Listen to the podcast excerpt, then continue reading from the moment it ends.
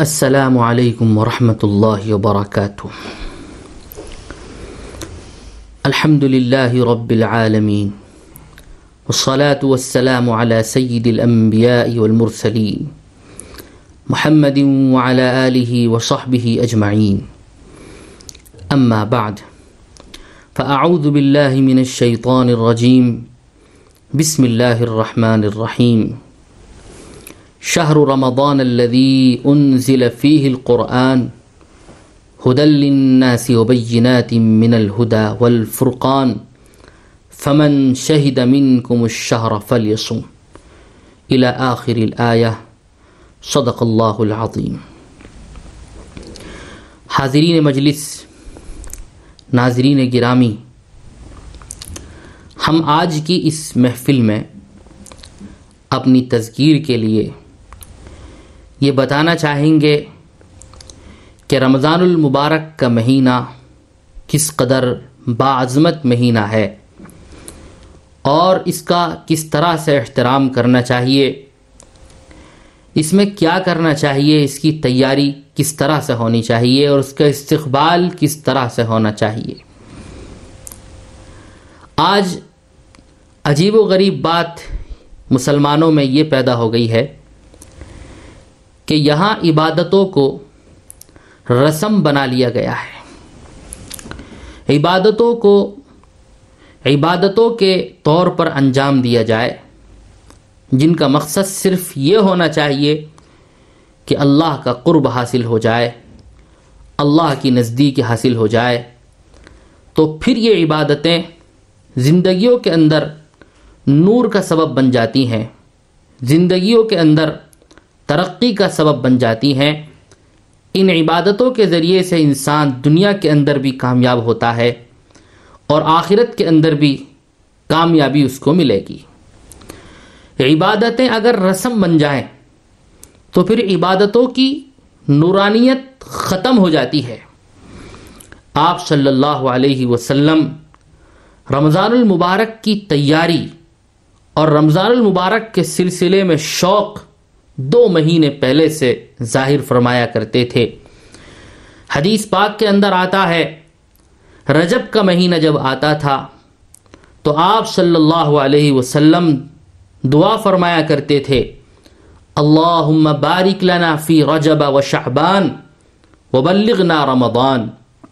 اے اللہ، تو ہم کو رجب اور شعبان کے مہینے میں برکت عطا فرما اور ہم کو رمضان تک پہنچا۔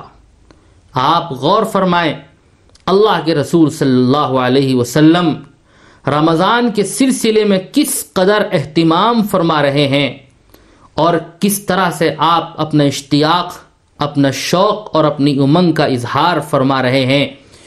آپ صلی اللہ علیہ وسلم دو مہینے پہلے دعا فرما رہے ہیں، اللہم بارک لنا فی رجب و شعبان وبلغنا رمضان۔ اے اللہ، ہمارے یہ جو مہینے چل رہے ہیں رجب اور شعبان، اس میں برکت عطا فرما اور رمضان تک ہم کو پہنچا۔ آج عجیب و غریب بات یہ ہے کہ بہت سی عبادتیں رسموں کی شکل اختیار کر گئی ہیں۔ رمضان المبارک کو بھی ہم نے بعض مرتبہ ایک رسم کی سی شکل دے دی ہے کہ بس ہم اٹھتے ہیں، سحری کھاتے ہیں، روزہ رکھ لیتے ہیں اور چاہے نہ چاہے تراویح پڑھ لیتے ہیں۔ لیکن جو مقصد رمضان کا ہم کو ملنا چاہیے اور جس مقصد کے لیے اللہ پاک نے رمضان جیسا عظیم الشان مہینہ ہم کو عطا فرمایا ہے اور اس میں روزوں کا حکم فرمایا ہے، وہ مقصد ہم کو حاصل ہوتا ہے یا نہیں، اس سے ہم کو کوئی سروکار نہیں ہوتا۔ بالکل اسی طرح سے جیسے کہ شب قدر اللہ پاک نے اس لیے عطا فرمائی ہے کہ اس اہم اور مقدس رات میں ہم سب کو اللہ کا تعلق، مع اللہ تعلق حاصل ہو جائے۔ اللہ کی طرف ہم سب رجوع ہوں۔ اللہ کی طرف ہم آگے بڑھیں۔ ہم ہوں اللہ ہوں۔ اللہ سے خوب مانگیں۔ اللہ کی عبادت کریں۔ جس کے ذریعے سے ہمارا ظاہر بھی بن جائے اور ہمارا باطن بھی بن جائے۔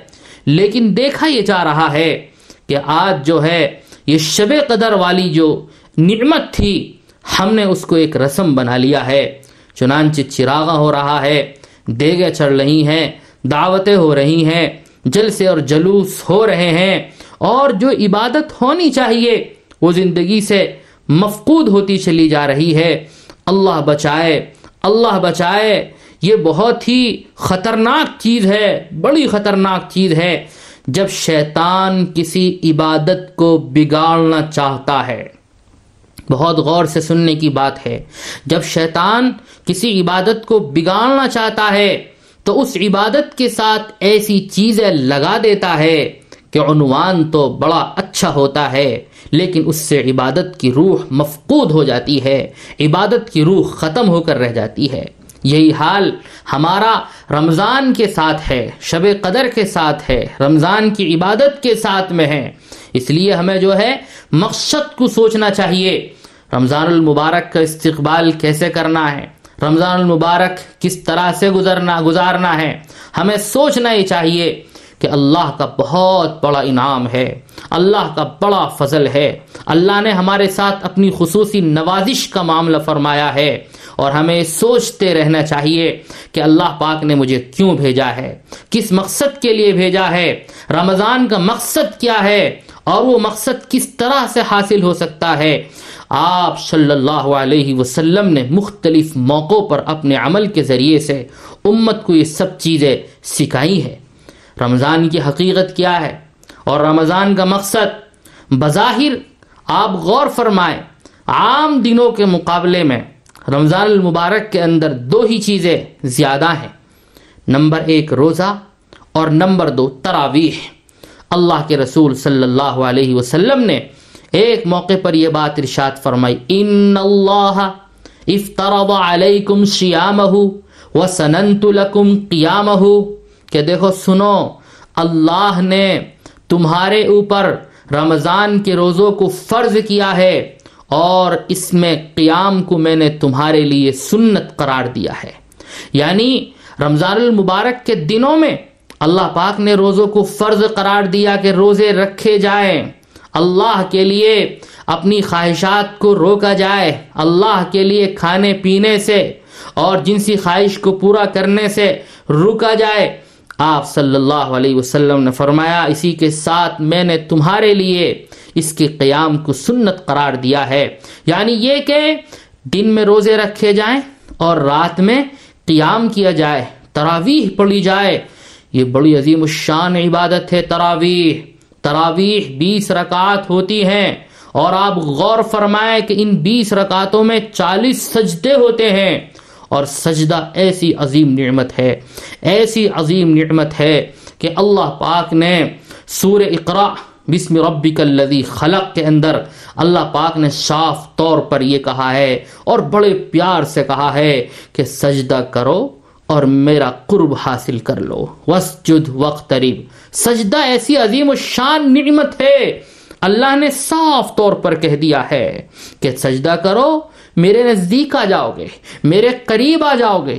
حدیث پاک میں آیا ہے، اللہ کے رسول صلی اللہ علیہ وسلم کے ارشاد گرامی ہے کہ بندہ اللہ کے نزدیک سب سے زیادہ سجدے کے اندر قریب ہوتا ہے۔ سب سجدے میں سب سے زیادہ بندہ اللہ کے نزدیک ہوتا ہے۔ اللہ کا قریب ہوتا ہے، قرب خاص اس کو مل جاتا ہے۔ تو رمضان المبارک کے اندر اللہ پاک نے تراویح کی عبادت بھی ہم کو عطا فرمائی ہے۔ اس کا مطلب یہ ہے کہ اللہ پاک نے چالیس مزید سجدوں کا موقع دیا ہے۔ گویا کہ چالیس مقامات قرب اللہ پاک نے ہم کو عطا فرمائے ہیں کہ دن میں روزہ رکھ کر انسان اللہ کا قرب حاصل کرے اور رات میں سجدے میں بار بار جا کر اللہ کا قرب حاصل کرے۔ تو بنیادی مقصد انسان کا وہ سامنے رہنا چاہیے۔ انسان کا بنیادی مقصد ہے عبادت۔ قرآن میں اللہ نے فرمایا، وما خلقت الجن والانس الا ليعبدون۔ ہم نے جن اور انسان کو اس لیے پیدا کیا ہے تاکہ وہ ہماری عبادت کرے لیکن عبادات کی دو قسمیں ہیں۔ ایک عبادت وہ ہیں جن کا مقصد خدا کے سامنے اپنی ابدیت کے اظہار کے سوا کچھ اور نہیں ہے۔ جیسے کہ نماز ہے، روزہ ہے، زکوٰۃ ہے، حج ہے، عمرہ ہے۔ کہ نماز انسان اس لیے پڑھتا ہے کہ خدا کے سامنے اپنی ظاہر اپنی بندگی کا اظہار کرتا ہے ابدیت کا اظہار کرتا ہے، خدا کے ایک معبود اور معبود حقیقی ہونے کا اقرار کرتا ہے اور انسان اپنی پیشانی کو جھکاتا بھی ہے اور پھر مٹی کے اندر انسان اپنی پیشانی کو اللہ کے سامنے رکھ دیتا ہے اور یہ اظہار کرتا ہے انسان کہ اللہ تو ہی میرا معبود ہے، تو ہی میرا خالق ہے تو ہی میرا مالک ہے، میں تیرا عبد ہوں، میں تیرا غلام ہوں، میں تیرا بندہ ہوں۔ لیکن عبادات کی دوسری قسم وہ ہے کہ ظاہراً جو عبادات نہیں ہیں، بلکہ وہ ہماری ضروریات زندگی ہیں۔ مگر اللہ پاک نے یہ فضل فرمایا کہ ان ضروریات زندگی کو اگر صحیح نیت سے انسان انجام دے اور سنت کے مطابق انجام دے، تو پھر وہ بھی عبادت میں شمار کر دی جاتی ہیں۔ مثال کے طور پر جیسے کہ کھانا ہے، پینا ہے، کہ یہ انسان کی ایک ذاتی ضروریات ہیں۔ دنیا میں رہنے کے لیے کھانا پینا، زندگی کے لیے کھانا پینا ضروری ہے، لیکن اگر یہ کھانا پینا ہم لوگ شریعت کے مطابق انجام دیں، صحیح نیت کے ساتھ انجام دیں، تو پھر اللہ پاک اس کو بھی عبادت میں شمار فرماتے ہیں۔ مثال کے طور پر انسان کھانے بیٹھتا ہے تو پہلے ہاتھ دھوئے، بسم اللہ پڑھ کر کھائے دسترخوان کے اوپر کھانا کھائے اور سنت جو طریقہ ہے، اس طریقے سے کھانا کھائے۔ کھانے کے بعد میں کھانے کے بعد کی دعا پڑھے۔ اللہ کا شکر ادا کرے۔ تو اب یہ جو کھانا ہے، یہ کھانا اگرچہ اس کی زندگی کے لیے ایک ضروری چیز تھی، لیکن اللہ پاک اس طرح سے کھانے پر اس کو عبادت میں شمار فرماتے ہیں۔ حدیث پاک میں آیا ہے، اللہ کے رسول صلی اللہ علیہ وسلم نے رشاد فرمایا، الطاعم الشاکر۔ بمنزلت الصائم الصابر، کہ جو انسان کھانا کھا کر شکر ادا کرتا ہے، اللہ کا شکر ادا کرتا ہے، وہ ایسا ہے جیسا کہ روزہ رکھ کر صبر کرنے والا ایک انسان روزہ رکھتا ہے، اور روزے میں ظاہر بات ہے، وہ کھانے سے رکتا ہے، پینے سے رکتا ہے، اور بیوی کے ساتھ اپنی خواہش پوری کرنے سے رکتا ہے، اللہ کے لیے رکتا ہے، صبر کے ساتھ دن گزارتا ہے۔ فرمایا، اس کو جو ثواب ملے گا، یہ ثواب اس کو بھی ملے گا جو کھانا کھا کر اللہ کا شکر ادا کرتا ہے۔ حسن نیت میں اللہ پاک نے بڑی برکتیں رکھی ہیں۔ انسان اگر نیت اچھی کر لے، تو دنیاوی جو کام ہے اس کے ضروریات زندگی کے جو کام ہیں، وہ سب بھی عبادت میں شمار ہوتے ہیں۔ انسان دکان پہ بیٹھا ہوا ہے اور اس کی نیت یہ ہے کہ اس لیے بیٹھا ہوں کہ میں حلال کماؤں گا، کسب حلال اختیار کروں گا، حرام سے بچوں گا، اپنے بچوں کا حق ادا کروں گا، دوسروں کی اعانت کروں گا، مدد کروں گا۔ دکان پہ اس نیت سے بیٹھ رہا ہے اور سچائی اختیار کیے ہوئے ہے، شریعت کے خلاف نہیں چل رہا ہے۔ تو دکان پہ بیٹھنا اس کا تجارت کرنا یا یہ کہ دوسری جو چیزیں ہیں کمانے کے ذریعے جیسے کہ زراعت ہے، اس کو اختیار کرنا، ملازمت اختیار کرنا، یہ ساری کی ساری چیزیں حسن نیت کی برکت سے عبادت میں شمار ہوتی ہیں۔ اللہ کے رسول صلی اللہ علیہ وسلم نے فرمایا، التاجر الصدوق مع النبیین والصدیقین والشہداء والصالحین۔ سچا تاجر قیامت کے دن اس کا حشر نبیوں کے ساتھ ہوگا، صدیقین کے ساتھ ہوگا، شہداء کے ساتھ میں ہوگا۔ یہ حسن نیت کی برکت ہے۔ تو انسان رمضان المبارک کے اندر اپنی اس نیت کو صاف کرنے کی کوشش کرے۔ ہر جگہ انسان اس پہلو کو سامنے رکھے کہ میری نیت صاف ہونی چاہیے۔ نیتوں کی بنیاد پر اعمال میں نور پیدا ہو جاتا ہے اور نیتوں کی بنیاد پر اعمال مقبول ہوتے ہیں۔ اعمال کا ثمرہ جو انسان کو ملتا ہے، وہ نیتوں کی بنیاد پر ملتا ہے۔ حدیث پاک میں فرمایا گیا، انما الاعمال بالنیات۔ اعمال کا دار و مدار نیتوں پر ہے، نیت خالص کرنی ہے۔ رمضان المبارک کا مہینہ اللہ پاک کی بہت بڑی نعمت ہے اور اللہ پاک نے یہ اس لیے دیا ہے کہ ہم اس کا احترام کریں۔ اور اس کا اصل احترام یہ ہے کہ دن میں روزہ رکھا جائے اور روزے کے جو تقاضے ہیں، ان پر عمل کیا جائے۔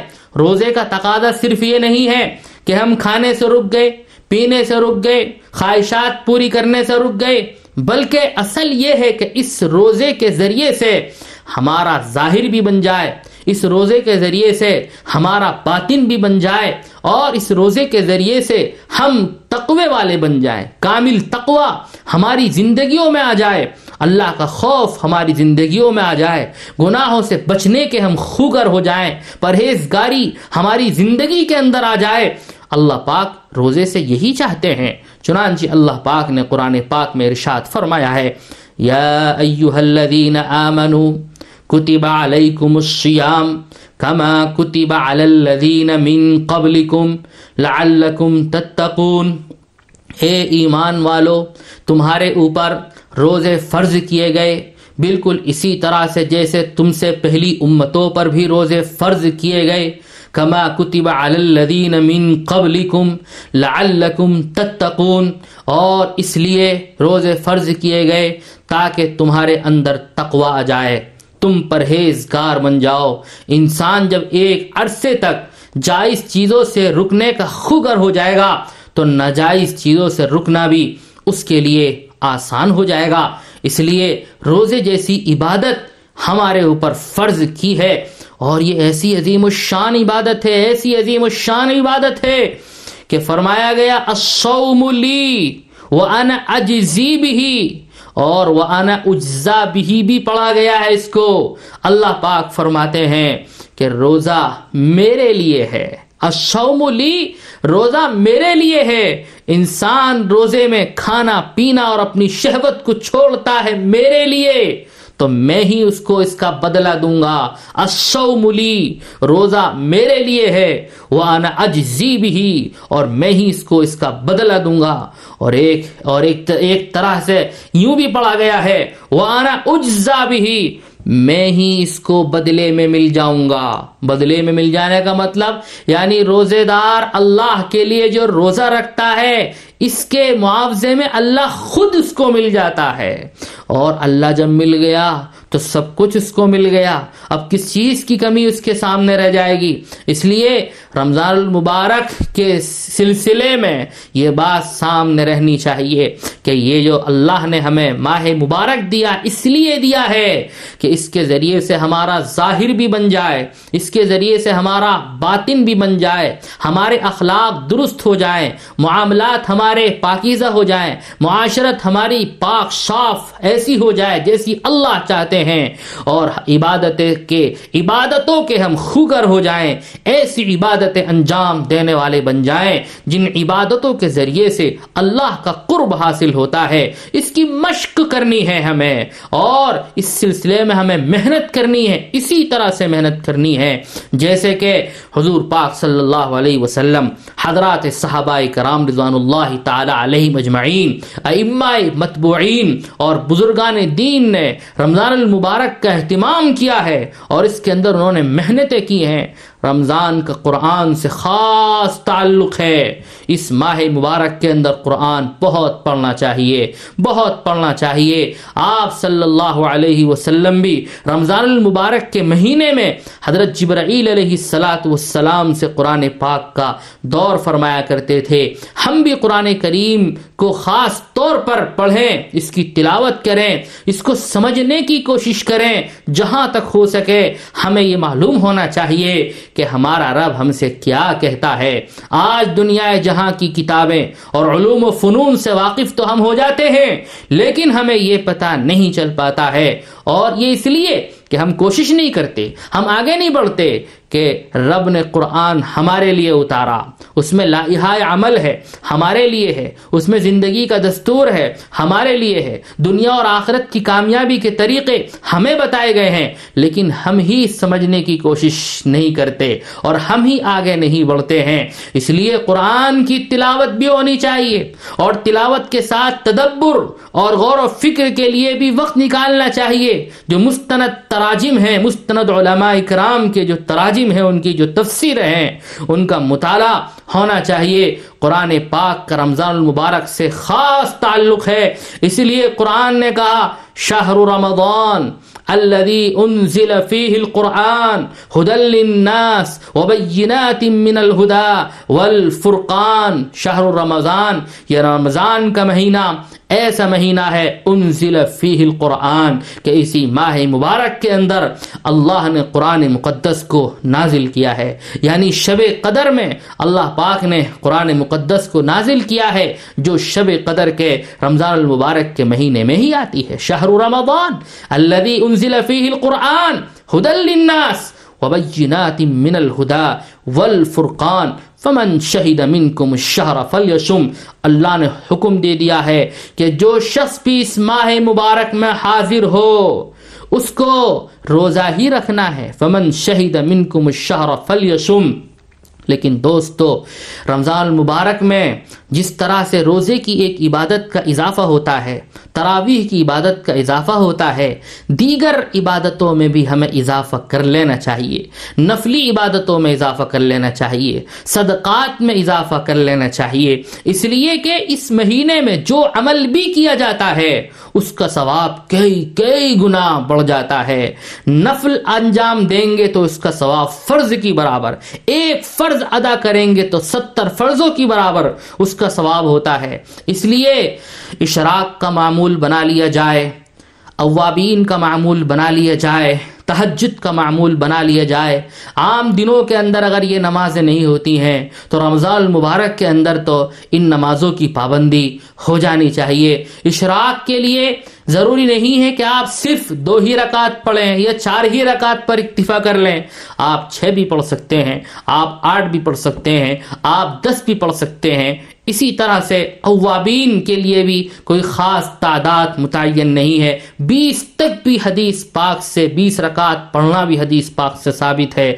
تو آپ چار رکعت، چھ رکعت، آٹھ رکعت، دس رکعت، اٹھارہ رکعت، بیس رکعت تک بھی آپ پڑھ سکتے ہیں۔ اس کی گنجائش اور پڑھنی چاہیے۔ تحجد میں عام طور سے دیگر دنوں کے اندر اٹھنا مشکل ہوتا ہے، لیکن رمضان المبارک کے مہینے میں انسان سحری کھانے کے بہانے اٹھ ہی جاتا ہے۔ اس وقت میں انسان جلدی سے وضو کر لے اور مسلح پر آ جائے، دو رکعت نماز پڑھ لے، اللہ پاک سے مانگ لے۔ یہ قبولیت کا وقت ہے۔ اللہ پاک کی خصوصی رحمت اس وقت بندوں کی طرح متوجہ ہوتی ہے۔ اس لیے اللہ سے مانگنے کا معمول بنایا جائے۔ اسی طرح سے دن بھر چلتے پھرتے نگاہوں کی حفاظت ہو، زبان کی حفاظت ہو، اعضاء کی حفاظت ہو، ہر گناہ سے حفاظت ہو، ظاہری گناہ سے بھی حفاظت ہو، باطنی گناہوں سے بھی حفاظت ہو، جھوٹ سے اور زبان سے جتنے بھی گناہ ہوتے ہیں، ان سب چیزوں سے حفاظت ہونی چاہیے۔ انسان بچے بچے، حتی الامکان بچنے کی کوشش کرے، خاص طور پر دوست سے گناہ ایسے ہوتے ہیں کہ جن کی بنیاد پر انسان کے روزے کے اندر بڑا بڑا فرق آ جاتا ہے، اس کی نورانیت ختم ہو جاتی ہے۔ جیسے کہ مثال کے طور پر، زبان کا غیبت والا گناہ ہے۔ یہ ایسا گناہ ہے کہ اس کی بنیاد پر انسان کے روزے پر بہت اثر پڑتا ہے اور انسان اس کو گناہ نہیں سمجھتا۔ بعض مرتبہ انسان کو جب بھوک لگتی ہے، اس کا پیٹ خالی ہوتا ہے، تو سوچتا ہے چلو گپ شپ میں، باتوں میں وقت گزار لیا جائے۔ حالانکہ دوستو ایسے موقع پر اللہ کی طرف توجہ کی جائے، عبادات میں انہماک سے کام لیا جائے، تو یہ اللہ کے قرب کا ذریعہ ہوتا ہے۔ کیونکہ یہ قربانی والا وقت ہوتا ہے، مجاہدے والا وقت ہوتا ہے۔ اور مسلمان روزے کی حالت میں گپ شپ کرے، اناپ شناپ بکنے لگے، الٹی سیدھی باتیں کرنے لگے لگے، غیبت کے اندر وقت گزارنے لگے۔ یہ مسلمان کی مسلمانی سے بہت بعید بات ہے۔ مسلمان کو تو ہرگز ایسا نہیں کرنا چاہیے۔ اللہ کے رسول صلی اللہ علیہ وسلم نے ارشاد فرمایا، من حسنی اسلام المرء ترکہ ما لا یعنی انسان کا سب سے بہترین اسلام یہ ہے کہ وہ لا یعنی چیزوں کو چھوڑ دے۔ لا یعنی کا مطلب یہ ہے کہ ایسی چیزیں جن میں نہ دین کا فائدہ ہے اور نہ دنیا کا کوئی فائدہ ہے۔ ایسی چیزوں میں لگنا ہی نہیں چاہیے۔ اسلام کے ماننے والے مسلمان ان کو لا یعنی بیکار اور فضول باتوں سے ہمیشہ احتراز کرنا چاہیے، دور رہنا چاہیے اور لوگوں کو بھی دور رکھنے کی تلقین کرنی چاہیے۔ زندگی کے لمحات جو ہیں، ان کو صحیح استعمال کرنے چاہیے اور ان کا صحیح استعمال اسی طریقے سے ہوگا کہ انسان برائیوں سے بچے لا یعنی اور فضول سے بچے۔ اللہ کی طرف دھیان دے، اللہ کی طرف متوجہ ہو جائے۔ اور افطار سے پہلے کا جو وقت ہے، اس کو بھی باتوں میں نہیں لگانا چاہیے، بلکہ اس وقت بھی اللہ کی طرف دھیان اور توجہ ہونی چاہیے۔ وہ قبولیت کا وقت ہوتا ہے، اس وقت بندہ جو دعا مانگتا ہے، اللہ پاک کے ہاں اس کو شرف قبولیت سے نوازا جاتا ہے۔ اللہ پاک مجھے آپ کو ہر ایک کو رمضان المبارک کا احترام کرنے کی، اور رمضان المبارک میں جس طرح سے زندگی اللہ پاک چاہتے ہیں اور جس طرح سے لمحات گزارنے رب کو پسند ہیں، اسی طرح سے ہم سب کو گزارنے کی توفیق عطا فرمائے۔ وآخر دعوانا ان الحمد رب العالمین۔